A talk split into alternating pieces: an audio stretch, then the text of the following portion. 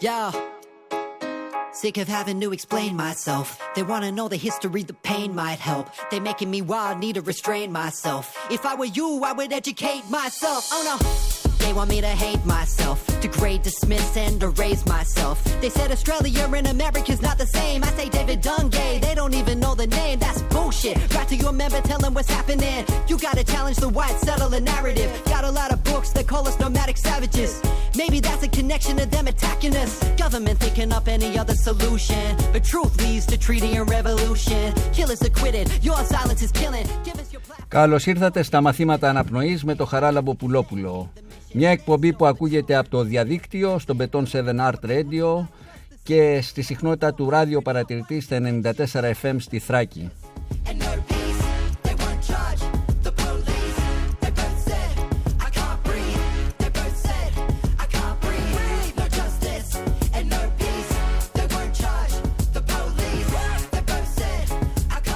Στα μαθήματα αναπνοής είναι καλεσμένοι άνθρωποι γύρω μας που δυσκολεύονται να αναπνεύσουν καθώς και εκείνοι που τους βοηθούν να ξαναβρούν την ανάσα τους. Δίνει βήμα για να ακουστούν οι φωνές εκείνων στους οποίους η καταπίεση, η βία και η απόρριψη στερούν το οξυγόνο. Όσο να σφιχτιούν μέσα στο αδιέξοδο τους φόβους και την αγωνία της καθημερινότητας. Αλλά ενίοτε και σε όσους κόβεται η ανάσα από έρωτα ή αγωνίζονται να μην σπαταλήσουν την πνοή που τους χάρισε τούτη η ανάσα. But what do you call a knee to the back of your neck, huh? Th- th- This shit's as bad as it gets. Cause some of these coppers really don't know how to try to minimize genocide. No more Twitter fights. Cause the revolution televised. Go! No justice. And no peace. Στον ήχο μαζί μας ο Λουκάς Δημητρέλος. Γράψτε στο chat της εκπομπής τις ερωτήσεις και τα σχόλιά σας. Σήμερα ματιές στο μέλλον με τον Νίκο Μουζέλη.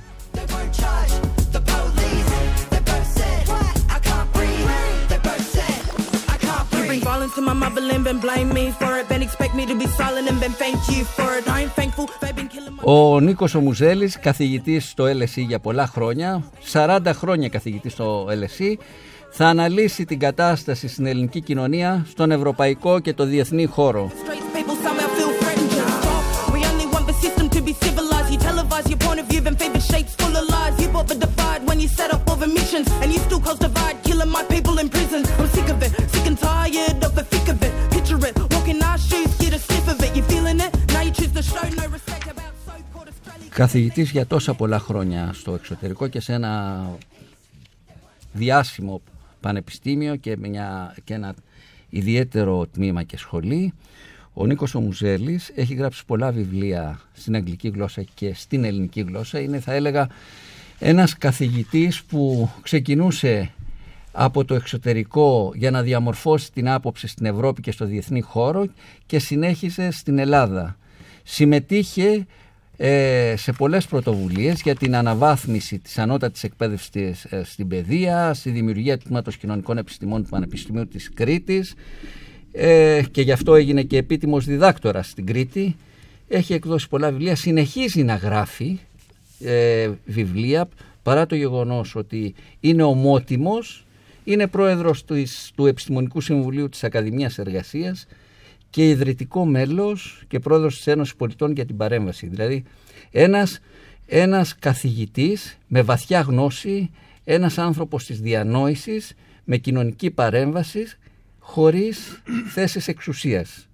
Συμμετείχε και στην πρωτοβουλία των πολιτών Γέφυρα με άτομα από το χώρο της κεντροαριστεράς, της σοσιαλδημοκρατίας για τη συνεργασία ε, αυτού του χώρου με το ΣΥΡΙΖΑ πριν από δύο χρόνια, το Φεβρουάριο του 19 προσπαθώντας να κάνει γέφυρες. Ο Νίκος ο Μουζέλης άλλωστε έχει γράψει και βιβλίο σχετικό με τις γέφυρες μεταξύ νεωτερικής και μετα α, νεωτερικής θεωρίας το 2010. Έχουμε μαζί μας λοιπόν έναν άνθρωπο που έχει πολλά να πει. Καλώς ήρθες, καλώς ήρθες Νίκος στην εκπομπή. Είμαι πολύ, πολύ περήφανος και χαρούμενος που είσαι στην εκπομπή. Ευχαριστώ. Ευχαριστώ που με κάλεσες. Πο- Πολύ, πολύ, πολύ. Για πολλά χρόνια καθηγητής λοιπόν κοινωνιολογίας στο LSE και με πολυάριθμο ερευνητικό και συγγραφικό έργο, θέλω να σε ρωτήσω κατευθείαν. θέλω να ξεκινήσουμε ουσιαστικά από τότε που εσύ επιστρέφεις στη, στην Ελλάδα και μπαίνουμε στην κρίση ε, πριν 10-12 χρόνια. Τι συνέβη στην περίοδο της κρίσης κατά την άποψή σου, Τι συνέβη δηλαδή όχι μόνο στην Ελλάδα και ποιος είναι ο ρόλος των κομμάτων και πού βρισκόμαστε σήμερα; Ε, βασικά υπάρχουν δύο κρίσεις. Η πρώτη είναι η οικονομική κρίση του 2008 που πήρε σχεδόν παγκόσμια διάσταση και μετά η κρίση της πανδημίας. Έτσι είναι κάπως διαφορετικές. Συνδέονται αλλά είναι διαφορετικές. Λοιπόν για την κρίση του 2008 ε, υπήρχε πολιτική παρέμβαση για να τη χειριστούν την κρίση κυρίως μέσω των τραπεζών.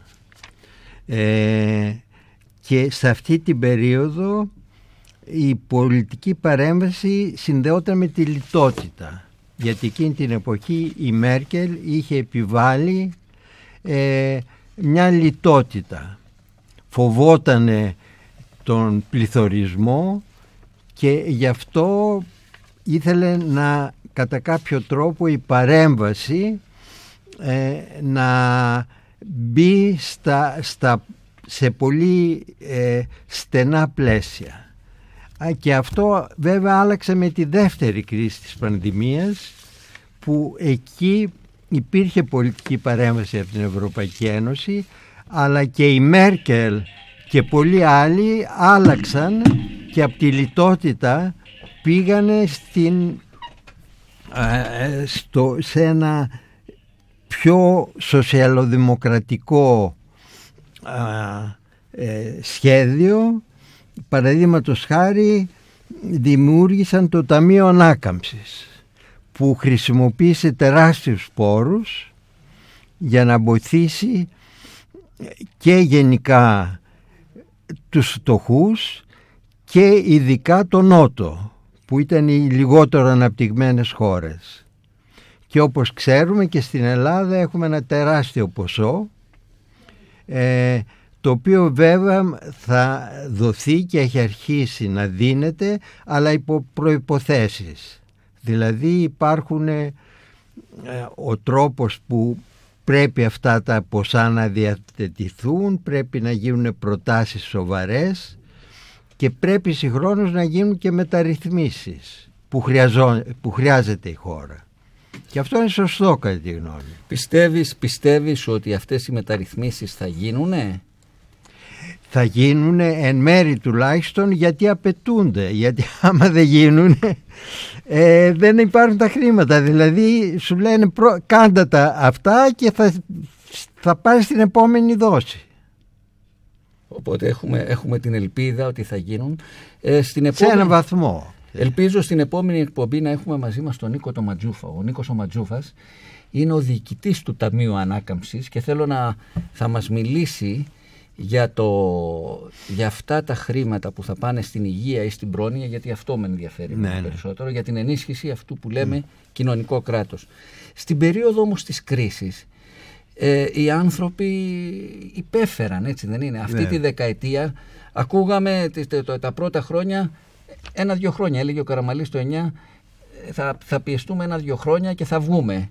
Έλεγε μετά ο Παπανδρέου το ίδιο. Τι, τι, τι έχει συμβεί σε αυτή την περίοδο της κρίσης; Ποια από τις, την, από την, την, την, οικονομική, την οικονομική, την οικονομική από το 9 και ε, μετά ναι, λέω. Ναι. ναι.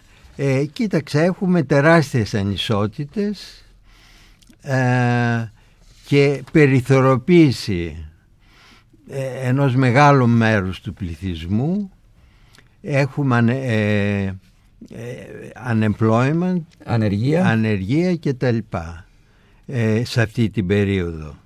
Ενώ στην επόμενη περίοδο άλλαξε η πολιτική στην Ευρώπη, όπως σου είπα. Δηλαδή ε, υπήρχε, υπήρχαν προσπάθειες και για την ανάπτυξη του κοινωνικού κράτους και στο επίπεδο της Ευρώπης. Δηλαδή έχουν δοθεί μεγάλα ποσά για ε, περισσότερα κοινωνικά δικαιώματα, για στήριξη των συνδικάτων που ήταν και αυτό κάτι καινούριο γιατί στο συνολικά τα συνδικάτα, οι συνδικαλισμένοι στην Ευρώπη κυρίως σε, σε συγκεκριμένα κράτη ήταν πολύ αδύναμα. Τώρα υπάρχει μια προσπάθεια να δυναμώσουν, δηλαδή να βοηθήσουν να δυναμώ... και αυτό συμβαίνει ακόμα και στην Αμερική με τον Biden ε, που οι Ρεπουμπλικάνοι δεν το θέλουν καθόλου. Ε, ο Biden επίσης ε, υποστηρίζει το συνδικαλισμό που είναι απίθανο. Ας ελπίσουμε γιατί ωστόσο νιώθουμε ότι πηγαίνουμε προς τα κάτω. Υπάρχει ένα ωραίο τραγούδι των Καλεό που λέει ότι πέφτουμε, πηγαίνουμε προς τα κάτω. Way down we go. Θέλω λίγο να το ακούσουμε και θα συνεχίσουμε. Father, tell me, do we get what we deserve? Oh, we get what we deserve. And where down we go, go,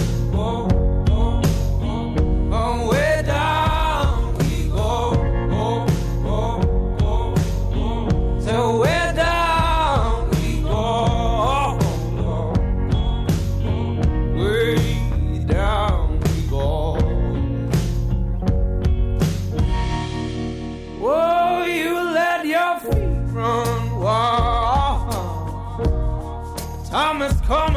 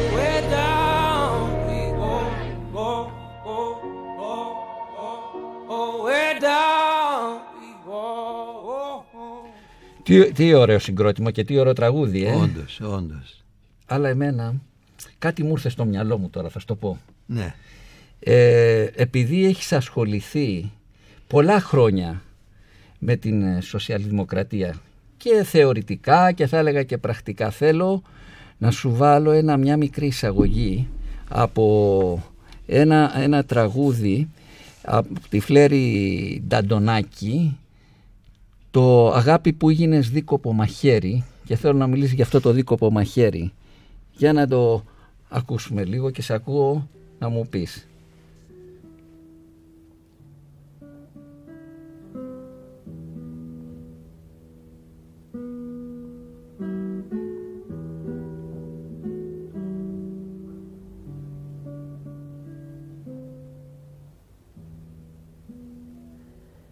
αγάπη που γίνες δίκο από μαχαίρι.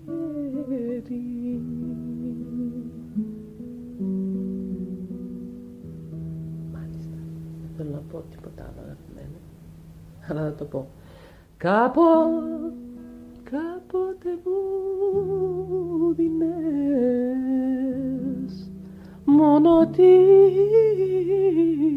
χαρά. Μα τώρα πνίγεις τη χαρά στο δάκρυ δεν, δεν βρίσκω άκρη δεν βρίσκω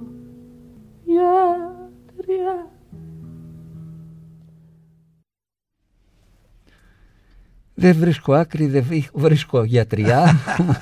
Από πότε μπήκε στη ζωή σου η σοσιαλδημοκρατία Ναι. και θέλω να μου πεις για αυτά περισσότερα. Ποια είναι η προοπτική της πλέον στην- Ναι, ναι. στη χώρα μας, στην Ευρώπη; Ναι. Ε, εγώ ήμουν από τα φοιτητικά μου χρόνια σοσιαλοδημοκράτης και βασικά η σοσιαλοδημοκρατία στη χρυσή εποχή της, δηλαδή από το 1945 μέχρι το 1975, η λεγόμενη χρυσή τριακονταετία, ε, κατόρθωσε να ε, αναπτύξει τα δικαιώματα προς τη βάση της κοινωνίας δηλαδή δικαιώματα και αστικά και πολιτικά και κοινωνικά. Όπως ξέρουμε ανέπτυξε το κοινωνικό κράτος σε βαθμό που δεν υπήρχε πριν ε, και επίσης πολιτικά ε, έδωσε πολιτικά δικαιώματα περισσότερα και ανέπτυξε αυτό που λέμε κράτος δικαίου πολύ περισσότερο από οποιαδήποτε άλλη περίοδος. Δηλαδή έχουμε μια περίοδο που ο καπιταλισμός για πρώτη φορά στην ιστορία του καπιταλισμού πήρε ένα ανθρώπινο πρόσωπο.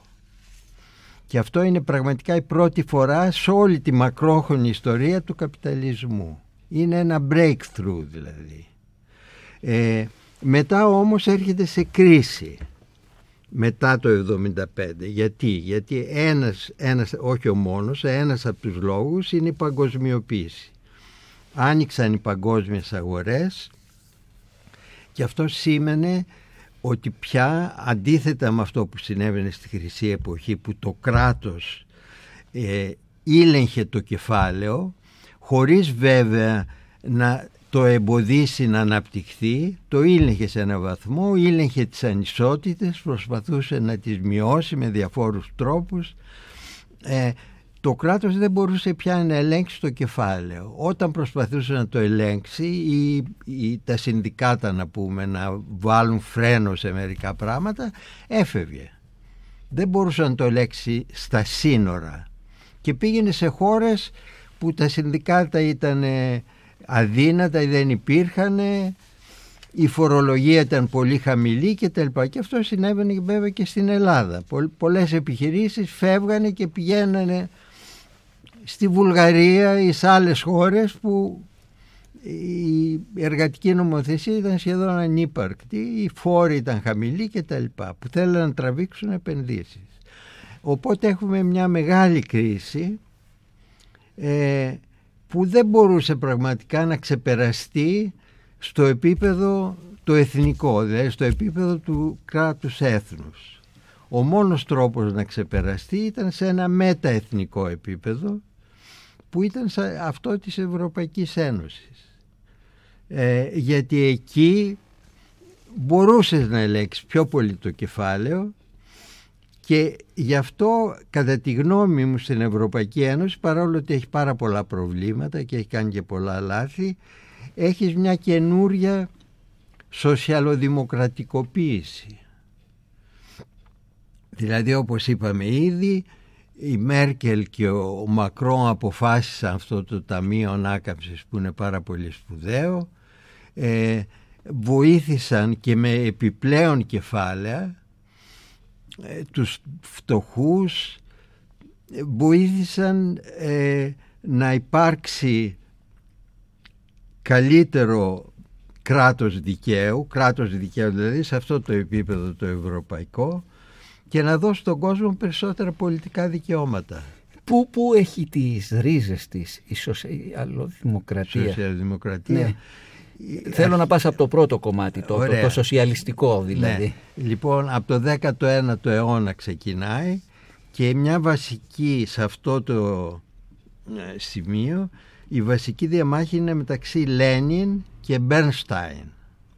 Ο Λένιν έλεγε ότι βασικά ε, χρειάζεται μία επανάσταση γιατί άμα πάρεις ένα σταδιακό ε, δρόμο όπως λέει ο Μπέρνστάιν και προχωρήσουν κάπου ε, τα δικαιώματα και η- η- ο κόσμος ξέρω κι εγώ ε, γίνει πιο εύφορος ακόμη και τα κατώτερα στρώματα έχεις αμπουρζουασμό δηλαδή αστικοποίηση ε, των κατωτέρων στρωμάτων και αυτό σημαίνει ότι δεν θα αλλάξει ο καπιταλισμός.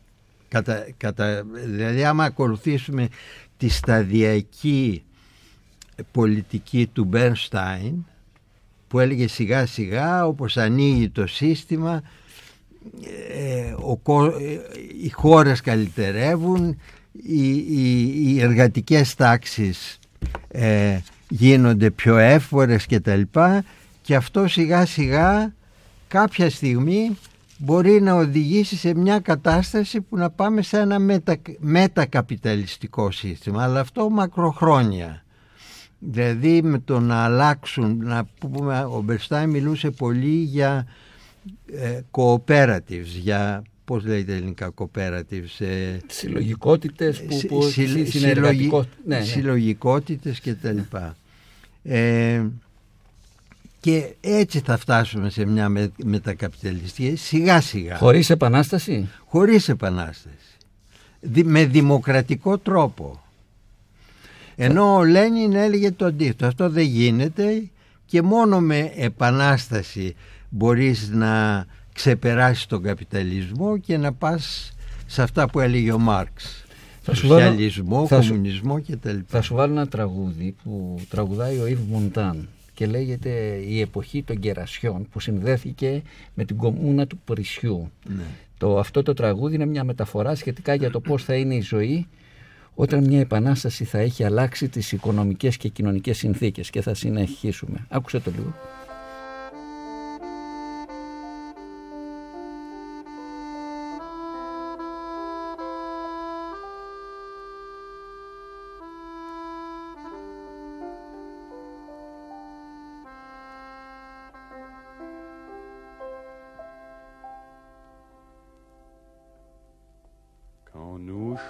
Chanterons le temps des cerises et guerre rossignol et merle moqueur seront tous en fête.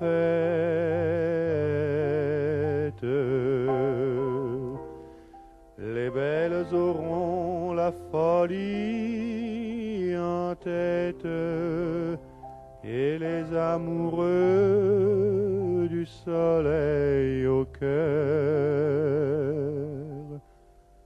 Quand nous chanterons le temps des cerises sifflera bien mieux le merle moqueur.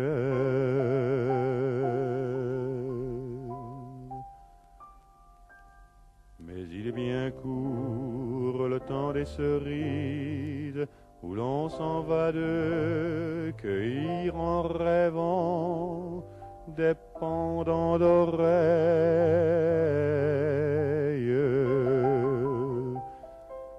Cerises d'amour, robes pareilles tombant sous la feuille en gouttes de sang. Mais il est bien court le temps des cerises pendant de corail qu'en cueillant rêvant.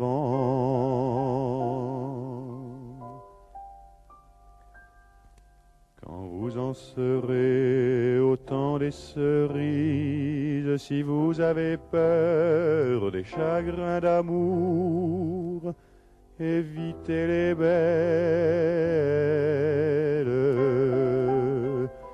Moi qui ne crains pas les peines cruelles, je ne vivrai point sans souffrir un jour. Quand vous en serez au temps des cerises, vous aurez aussi des peines d'amour.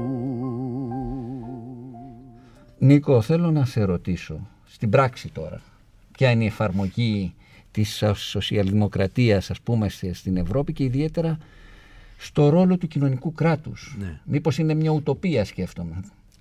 Ε, όπως σου είδα, ε, είπα ήδη, άλλαξε η πολιτική στην πανδημία και πραγματικά αναπτύχθηκε το, το κοινωνικό πράτο- κράτος αρκετά. Αλλά αυτό δεν σημαίνει ότι η, ε, η Κομισιόν, ε, δηλαδή οι αρχές της Ευρωπαϊκής Ένωσης δεν κάνανε και σοβαρά λάθη όπως κάνανε ένα σοβαρό λάθος με τους εμβολιασμούς που πήγε πολύ σιγά η διαδικασία είχε αυτές τις ε, αψιμαχίες με την ε, Βρετανία, με τη Μεγάλη Βρετανία και με την Άστρα Ζένεκα ε, που υποσχέθηκαν ότι θα δώσουν ένα στην Ελλάδα κυρίως ε, και στην Ευρώπη γενικά ένα ορισμένο ποσοστό εμβολίων και δεν το κάνανε και υπήρχε μια μεγάλη αψημαχία. Ε, και τελικά το αποτέλεσμα είναι ότι ο εμβολιασμός στην Ευρώπη πήγε πολύ σιγά και γι' αυτό να πούμε ε, η Ευρώπη είναι πολύ πιο πίσω όχι μόνο από τη Βρετανία αλλά και από την Αμερική. Ε, ε, οπότε αυτό είναι ένα ε, ε, αρνητικό σημείο καθώς επίσης και ότι οι ανισότητες μεγάλωσαν αρκετά παρόλο ότι υπάρχουν προσπάθειες να μειωθούν και ειδικά όπως σου είπα με την διαφορά νότου-βορρά που παλιά ε, αυτό που γινότανε ήταν ότι υπήρχαν μηχανισμοί όπου πόροι από τον νότο πηγαίναν στο βορρά. Ε, ε, ενώ τώρα άλλαξε το πράγμα. Άλλαξε το πράγμα σε αυτό. Δηλαδή υπάρχουν και θετικά και αρνητικά σημεία στην Ευρωπαϊκή Ένωση σε αυτή την περίοδο που κατά τη γνώμη μου η σοσιαλοδημοκρατία παρόλα τα εμπόδια προχωρεί στη, στην Ευρώπη. Δηλαδή έχουμε όπως στην προηγούμενη σοσιαλοδημοκρατία έχει ένα, μια εξάπλωση δικαιωμάτων αστικών, πολιτικών και κυρίως κοινωνικών προς τα κάτω. Και, Να σου κάνω μια προβοκατόρικη ερώτηση. ναι, Όλα αυτά μπορούν να γίνουν με έναν ήπιο τρόπο. Εννοώ και θέλω να μου απαντήσεις μετά από ένα τραγούδι που θα σου βάλω που ξέρω ότι σ' αρέσει. Είναι το Χάστα Σιέμπρε Κομματάτε Τσεγκεβάρα αυτός το που, από τους Buena Vista Social Club και να μου- μου πεις πώς διαμορφώνεται η κατάσταση όχι μόνο στην Ευρώπη, στο διεθνή χώρο. Ποια, ποιες είναι οι σχέσεις πλέον μεταξύ Ευρώπης, Αμερικής, Κίνας. Για να ακούσουμε λίγο.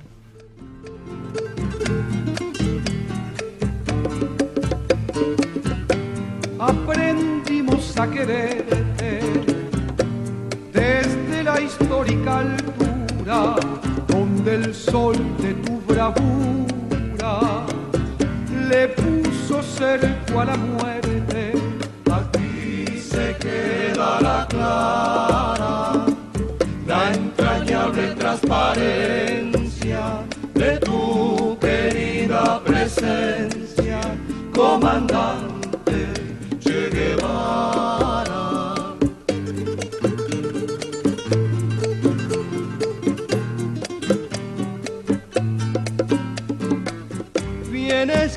la brisa con soles de primavera para plantar la bandera con la luz de tu sonrisa.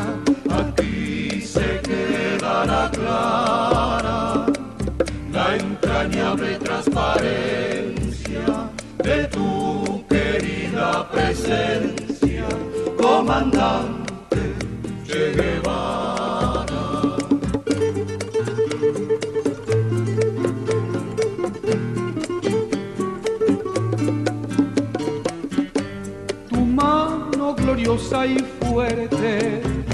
sobre la historia dispara cuando todo Santa Clara se despierta para verte.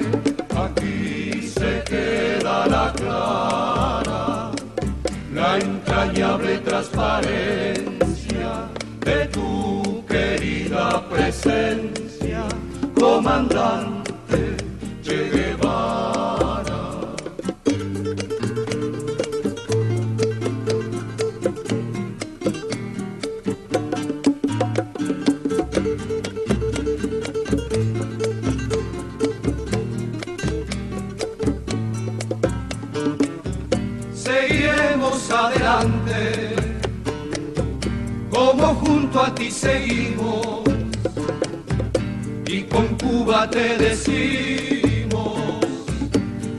siempre comandante,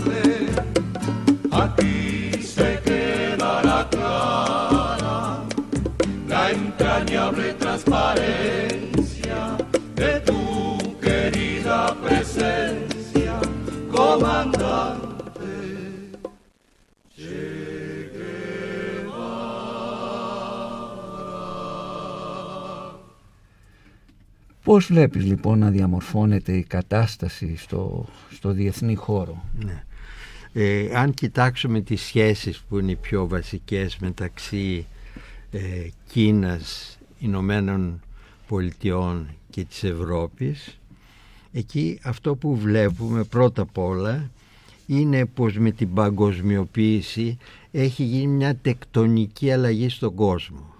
Δηλαδή με την άνοδο της Κίνας ε, που ήταν όπως ξέρουμε θεαματική ε, έχουμε μια αλλαγή στην ισορροπία δύναμης μεταξύ της Δύσης και του υπόλοιπου κόσμου.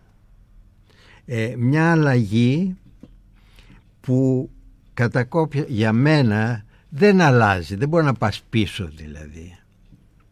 Η Δύση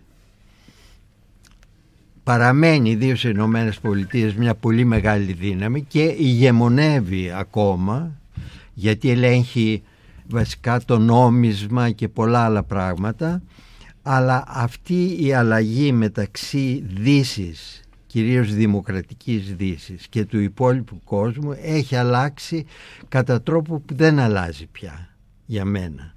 Ε, και σε αυτό τη διαμάχη μεταξύ Κίνας και ε, Ηνωμένων Πολιτειών ο Μπάιντεν ακολουθεί κατά τη γνώμη μου μια λάθος πολιτική.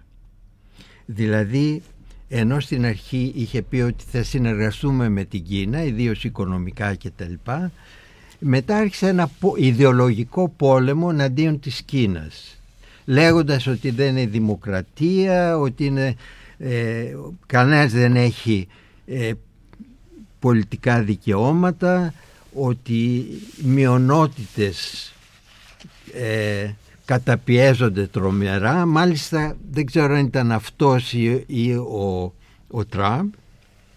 Μίλησε για τη γενοκτονία να πούμε ε, μερικών μειονοτήτων. Γενοκτονία. Ε, λοιπόν, ε, και αυτό βέβαια ε, ενώ θα μπορούσαν και έπρεπε οι Ηνωμένες Πολιτείες και η Κίνα να συνεργαστούν επειδή τώρα με την παγκοσμιοποίηση υπάρχουν κοινά προβλήματα που μόνο όλοι μαζί οι μεγάλες δυνάμεις μπορούν να αντιμετωπίσουν ε, αυτή η συνεργασία δεν υπάρχει πια. Υπάρχει ένας πόλεμος που ξεκίνησε με τον Biden και βέβαια και η Κίνα αντέδρασε σε αυτό. Με τον Biden ή ξεκίνησε με τον Τραμπ; Με τον Τραμπ. Και συνέχισε εννοείς ο... Συνέχισε, Ναι. συνέχισε. Αλλά ο Τραμπ δεν τον ενδιέφερε πολύ η ιδεολογία, η δημοκρατία, ενώ έχει μια obsession, ε, ε, επιμένει ο Biden στις δημοκρατικές αξίες που πρέπει κατά κάποιο τρόπο να επεκταθούν παντού. Ε, και αυτό βέβαια δεν γίνεται γιατί η Κίνα ε, επειδή έχει ένα καθεστώς που το κράτος έχει τεράστια δύναμη, διεισδύει παντού και ελέγχει τα πάντα. Παρόλο ότι έχει καπιταλισμό και υπάρχουν καπιταλιστές, επενδυτές κτλ. Λειτουργούν και έχουν ελευθερία μέσα σε ένα ορισμένο πλαίσιο. Δηλαδή δεν μπορούν να κάνουν κριτική παραδείγματος χάρη στο κράτος. Αλλά μέσα σε αυτό το πλαίσιο έχουν ελευθερίες και τα λοιπά. Τα- Και αυτό δεν αλλάζει γιατί ε, το κομμουνιστικό κρό- ε, κινέζικο κράτος ελέγχει το στρατό, ελέγχει τα μέσα μαζικής ενημέρωσης, ελέγχει τα πάντα. Έχει δηλαδή πολύ γερές ρίζες, πράγμα το οποίο δεν σημαίνει με άλλα καθεστώτα που ξεκίνησαν αυταρχικά και άνοιξαν. Όπως στη Νότια Κορέα παραδείγματος χάρη ξεκίνησε η ανάπτυξη με μία χούντα αλλά σιγά σιγά με την ανάπτυξη, με τις εξαγωγές και τα λοιπά άνοιξε το σύστημα. Γιατί η Χούντα δεν είχε τεράστια δύναμη ενώ εδώ δεν θα ανοίξει το σύστημα εύκολα γιατί υπάρχει αυτή, η τε- έχει τεράστιες ρίζες δηλαδή η Κίνα. Απ' την άλλη μεριά όμως είμαστε σε μια περίοδο όπου έχουμε και λόγω του COVID θέλω να σου πω ε, περιορισμό των ελευθεριών περιορισμό της κίνησης Ναι. ε, οι, πολλοί άνθρωποι έχουν βρεθεί σε αυτή την κατάσταση όχι μόνο στη χώρα μας Ναι, και, πα- παντού, και, ναι. και, και σε άλλες χώρες δηλαδή έχουμε μια νέα κατάσταση όπου είναι πολύ δύσκολο ε, να, να, οι, οι άνθρωποι να βγουν προς τα έξω ε, ε, έχουμε τις αδιανές πόλεις ε, υπάρχει ένα τραγούδι της Αρλέτας το πρωινό τσιγάρο σε στίχους του Άλκη Αλκαίου παλιό τραγούδι. Ε, και μουσική του Νότι Μαυρουδή που μας δείχνει τη σημερινή κατάσταση. Να το ακούσουμε λίγο και να μιλήσουμε λίγο για την COVID και τη μετα-COVID εποχή. Χαράζει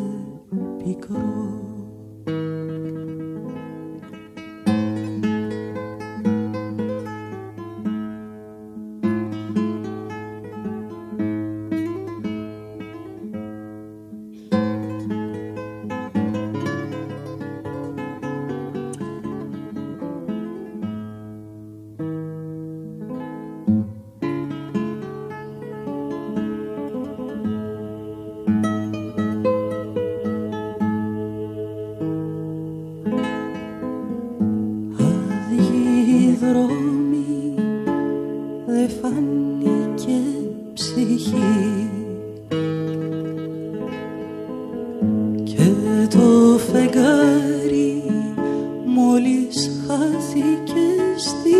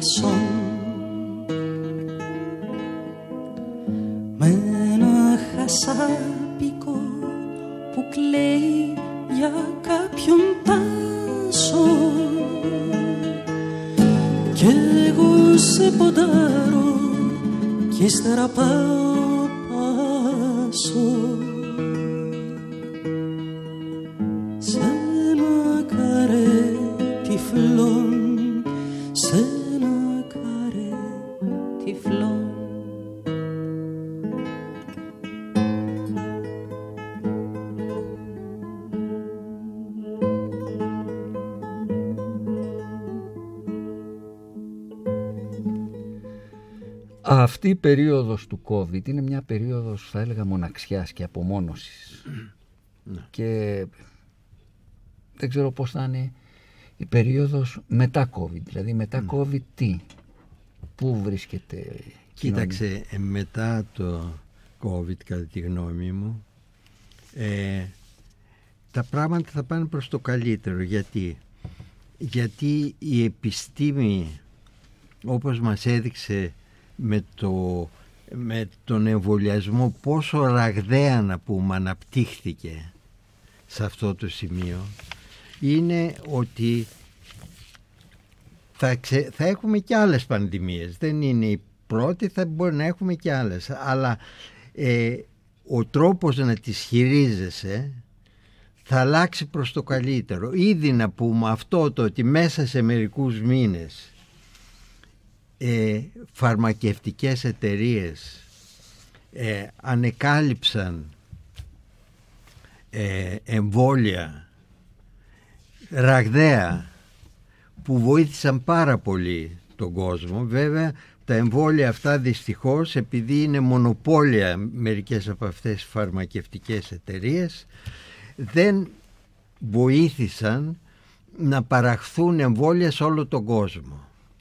Είχαν ένα μονοπόλιο, είχαν το δικαίωμα δηλαδή να, να συντηρήσουν δια- το δικαίωμα σε, ε, στο να, σε, στα δικαιώματα που είχαν που μονοπολούσαν διάφορα πράγματα που είχαν ανακαλύψει και δεν τα δίνανε στους υπόλοιπους.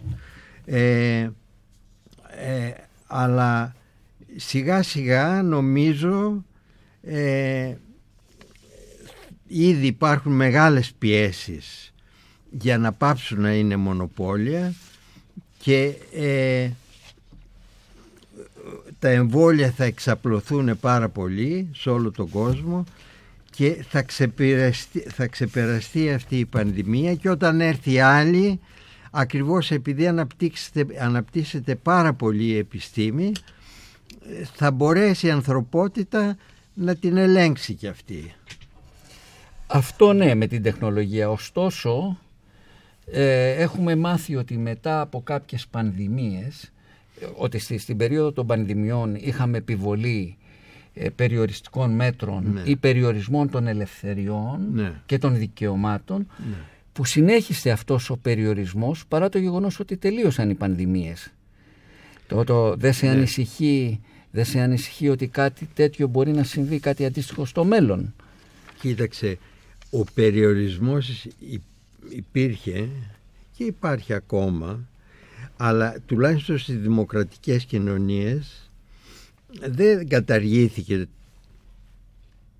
δεν καταργήθηκαν οι δημοκρατικοί θεσμοί δηλαδή παραμένουν οι δημοκρατίες το θέμα αλλάζει βέβαια με την Κίνα στην Κίνα που δεν υπήρχε δημοκρατία κατόρθωσαν την πανδημία να την χειριστούν πάρα πολύ πιο γρήγορα. Δεν υπάρχουν τα κρούσματα και οι θανάτοι που υπάρχουν στην Ευρώπη Με ή αυταρχη- στην Αμερική. με- με αυταρχικές- τελείως αυταρχικό τρόπο. Ναι. Κατάλαβες; Ε, αλλά οπότε σε επόμενες πανδημίες και πάλι θα έχεις θα έχεις ελέγχους και τα λοιπά αλλά δεν βλέπω να πούμε στην Ευρώπη ε, να έχεις θα, να πάρει μια πολύ αυταρχική μορφή. Δεν σε ανησυχεί αυτό; Όχι. Ο ατομικισμός που ενισχύεται και... Ο ατομικισμός Ναι. που ε, ενισχύεται σε όλο τον κόσμο έτσι και έχει να κάνει με την παγκοσμιοποίηση και με άλλα πολλά, ε, πολλές εξελίξεις αυτό θα συνεχιστεί. Ο ατομικισμός η έμφαση στην ε, consumption, στην κατανάλωση ε, στο ενδιαφέρει, ε, τον ενδιαφέρει εμένα με ενδιαφέρει να πούμε και δεν, ε, ο εαυτός μου και δεν με ενδιαφέρουν πάρα πολλοί άλλοι νομίζω αυτό θα συνεχιστεί αλλά υπάρχουν όπως όταν μιλήσουμε με τη θρησκεία υπάρχουν αντιδράσεις σε αυτό υπάρχουν επίσης αυτό που λέμε μεταηλιστικές αξίες όταν μιλήσουμε για τη θρησκεία θα, θα σου πω γι' αυτό Θα μιλήσουμε για τη θρησκεία γιατί ξέρω ότι γράφεις ένα, ένα βιβλίο για τη θρησκεία και, Ναι. τη, και την πνευματικότητα αλλά πριν μιλήσουμε γι' αυτό θέλω να σου βάλω ένα τραγούδι να το ακούσεις που είναι παλιό τραγούδι του 64 το, το έγραψε ο Σάιμον ο- τους ξέρεις το Σάιμον και Γκαρφάγγελ ναι. το, ήταν το πρώτο τους τραγούδι που ήταν μια παταγώδης αποτυχία. και αργότερα, δηλαδή όταν ήταν ο πρώτος δίσκος, έτσι χώρισαν μεταξύ τους. Ο Σέιμον επέστρεψε στη, στην Αγγλία, παρέμεινε ο Γκαρφάγγελ στη, στη- στην Αμερική. Ένα χρόνο αργότερα βάλανε ηλεκτρική κιθάρα να ανταλλάξουν. Ωστόσο έχουμε μια εκτέλεση από τους Disturb το, στο τραγούδι The Sound of Silence που αν- λέει ότι οι άνθρωποι μιλάνε χωρίς να λένε τίποτα, οι άνθρωποι ακούν χωρίς να προσέχουν και αυτό σχετίζεται με αυτά που θα πούμε σε λίγο. A vision softly creeping left its seeds while I was sleeping,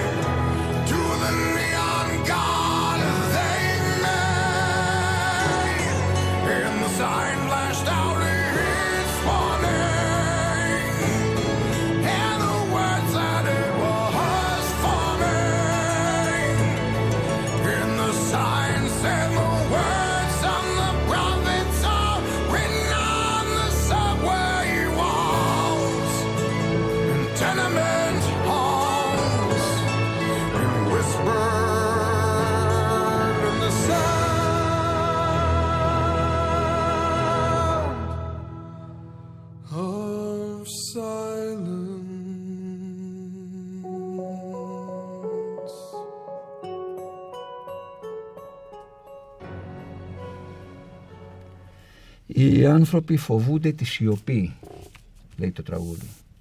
Ξέρω ότι γράφεις όχι ένα, δύο βιβλία, αλλά θα μιλήσω ε, για το ένα από αυτά, δηλαδή για, το, για την νεωτερικότητα και τη θρησκεία, έτσι δεν είναι; Ναι. Το ένα από τα δύο βιβλία και το Ναι. άλλο γιατί είναι, θύμισέ μου. υπέρ της σοσιαλοδημοκρατίας μεταξύ νεοφιλελεύθερου και αυταρχικού καπιταλισμού Στα ελληνικά τα γράφεις ή στα αγγλικά; στα αγγλικά. Τα γράφεις στα αγγλικά και μετά θα βγουν και στα ελληνικά Ναι, ή παράλληλα. Θέλω να σε ρωτήσω λοιπόν ποια είναι η σχέση της θρησκείας, της πνευματικότητας και της πολιτικής; Ναι. Γιατί ξέρω ότι ασχολείσαι συστηματικά ναι. και με τα τρία. Λοιπόν, η θρησκεία ε, στην εποχή μας, ιδίως στη Δύση, άρχι- α, ήταν, ε, πήγαινε προς τα κάτω. Είχαμε άδειες εκκλησίες σε πάρα πολλές χώρες ε, και υπήρχε μια αντίδραση, ιδίως της νέας γενιάς, ε, στο ότι οι εκκλησίες ήταν πολύ δογματικές, πολύ γραφειοκρατικές ε, και βασικά η νέα γενιά αντιδρούσε σε αυτό. Ε, αυτό που συνέβη αργότερα είναι η νέα γενιά, ε, μερικοί από αυτούς δεν έγιναν ε, άθεοι ή δεν, δεν έπαψαν να ενδιαφέρονται για τη θρησκεία αλλά πήγανε ε, σε τάσεις που ήταν, ήθελαν μια άμεση ε, επαφή με το θείο χωρίς ενδιάμεσους, ιερείς, οργανώσεις κτλ. Και έχουμε ε, ένα ενδιαφέρον για τις θρησκείες μη χριστιανισμ- ε, χριστιανικές με το βουδισμό και τα λοιπά. Πολλοί από αυτούς είναι, α, έχουν ένα συγκριτισμό, δηλαδή προσπαθούν να φέρουν στοιχεία από διάφορες θρησκείες και να τα βάλουν όλα μαζί και τα λοιπά. Ε, και έχουμε ενώ στην πρώτη περίπτωση που η θρησκεία πήγαινε κάτω είχαμε αυτό που ο Βέμπερ ονόμασε απομάγευση του κόσμου με αυτές τις καινούριες τάσεις έχουμε μια επανομάγευση του κόσμου. Ε, εγώ στη- ε, δεν είμαι ιδιαίτερα θρήσκος, είμαι αγνωστικιστής. Δηλαδή δεν ξέρω αν υπάρχει Θεός ή όχι και δεν μπορεί να το βρεις με τη λογική. Αλλά πιστεύω στην πνευματικότητα. Δηλαδή πιστεύω μια θρη- πνευματικότητα μπορεί να έχει και θρησκευτική μορφή και μη θρησκευτική μορφή. Δηλαδή τι εννοώ με πνευματικό; Μια εσωτερικότητα του ατόμου να κοιτάς πιο πολύ μέσα σου ε, να έχεις ένα αλτρουισμό και μια αγάπη προς τον εαυτό σου και προς τον πλησίον. Για ένα παράδειγμα να πούμε αυτού του είδους της μη θρησκευτικής πνευματικότητας είναι οι γιατροί χωρίς σύνορα. Έτσι. Ε, Για εξήγησέ μου το αυτό λίγο περισσότερο. οι Δηλαδή, γιατροί χωρίς σύνορα Ναι. είναι άνθρωποι που προσπαθούν να βοηθήσουν ανθρώπους που πάσχουν από διάφορα νοσήματα ε, ανά τον κόσμο χωρίς σύνορα και ε, χωρίς ε, αμοιβή βασικά δηλαδή πραγματικά είναι άνθρωποι αλτρουιστές και υπάρχουν και στην Ελλάδα και σε όλο τον κόσμο πια. Αυτό δεν είναι πιο κοντά στην έννοια της κοινωνικής αλληλεγγύης. Μα, είναι, κοινε- η- μα, μα η κοινωνική αλληλεγγύη έχει σχέση να κάνει με αυτά τα πράγματα, με την πνευματικότητα. Ιδίως αν συνδυάζεται, όπως σου είπα, με μια εσωτερικότητα και μια αγάπη προς τον εαυτό και τον άλλον. Κατάλαβες. Από αυτή την άποψη ε, παίζει ένα μεγάλο κοινωνικό ρόλο. Όπως βέβαια και ο χριστιανισμός ε, αρχικά είχε και αυτός ε, μια τέτοια ένα τέτοιο προσανατολισμό τον οποίο τον έχασε βέβαια μετά σε πολλές περιπτώσεις Μπορεί αυτή η πνευματικότητα να μας βοηθήσει σε αυτή την περίοδο γιατί είναι μια δύσκολη περίοδο. Νομίζω πρέ, μπορεί να μας βοηθήσει, βοηθάει το, να μειωθεί ο ατομικισμός, να μειωθεί ο καταναλωτισμός, ο ηλισμός που υπάρχει και όπως αυτή η νέα γενιά που σου είπα, αυτοί οι άνθρωποι που ενδιαφέρονται τώρα για την πνευματικότητα και θρησκευτικότητα έχουν μεταελιστικές αξίες. Θέλουν να πάνε πίσω σε μια ζωή πιο λιτή, βρίσκουν ότι έχουμε παραπάνω πράγματα από ό,τι χρειαζόμαστε, καταστρέφουμε έτσι το κλίμα και τα λοιπά και τα λοιπά.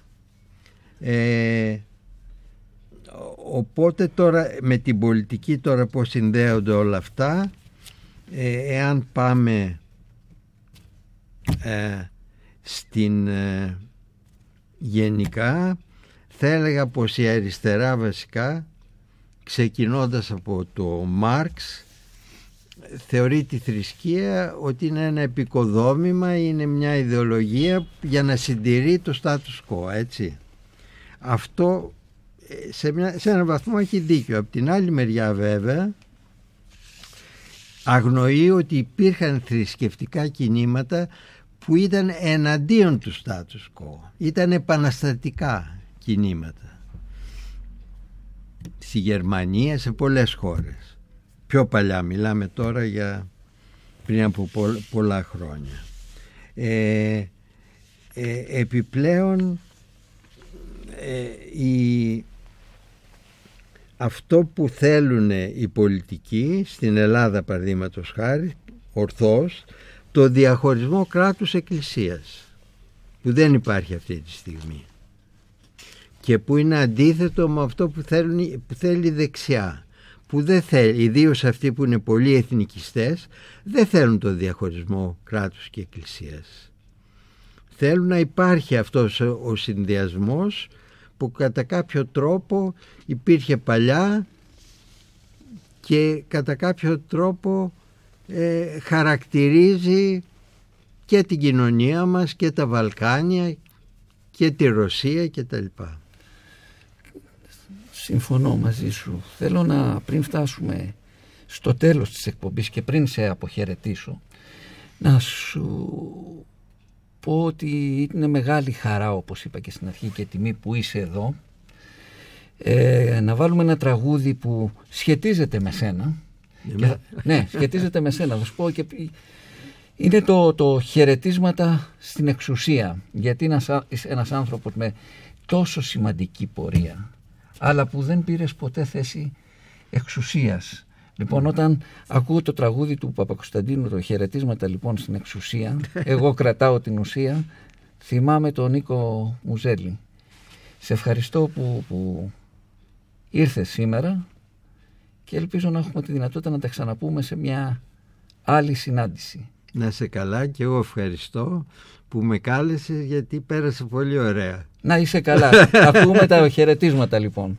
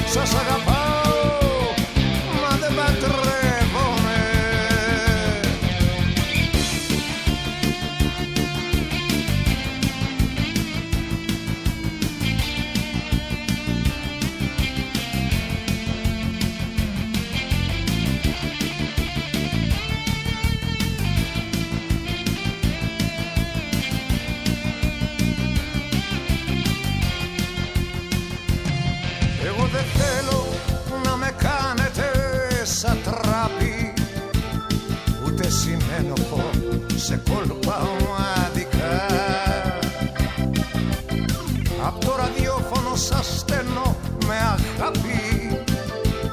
Τα τραγουδάκια μου και δυο γλυκά φιλιά. Χαιρετίσματα λοιπόν.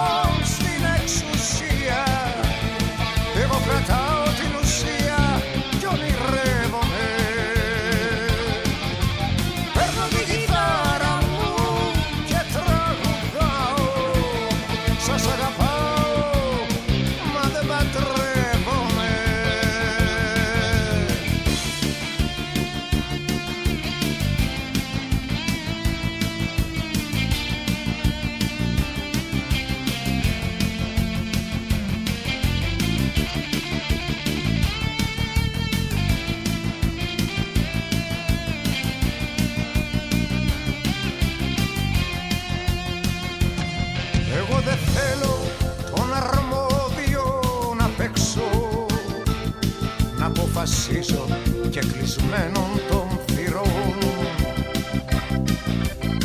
Είμαι από αυτούς που πάντα μένουνε απ' έξω. Γιατί δεν έχω ούτε γραβάτα ούτε παπιόν.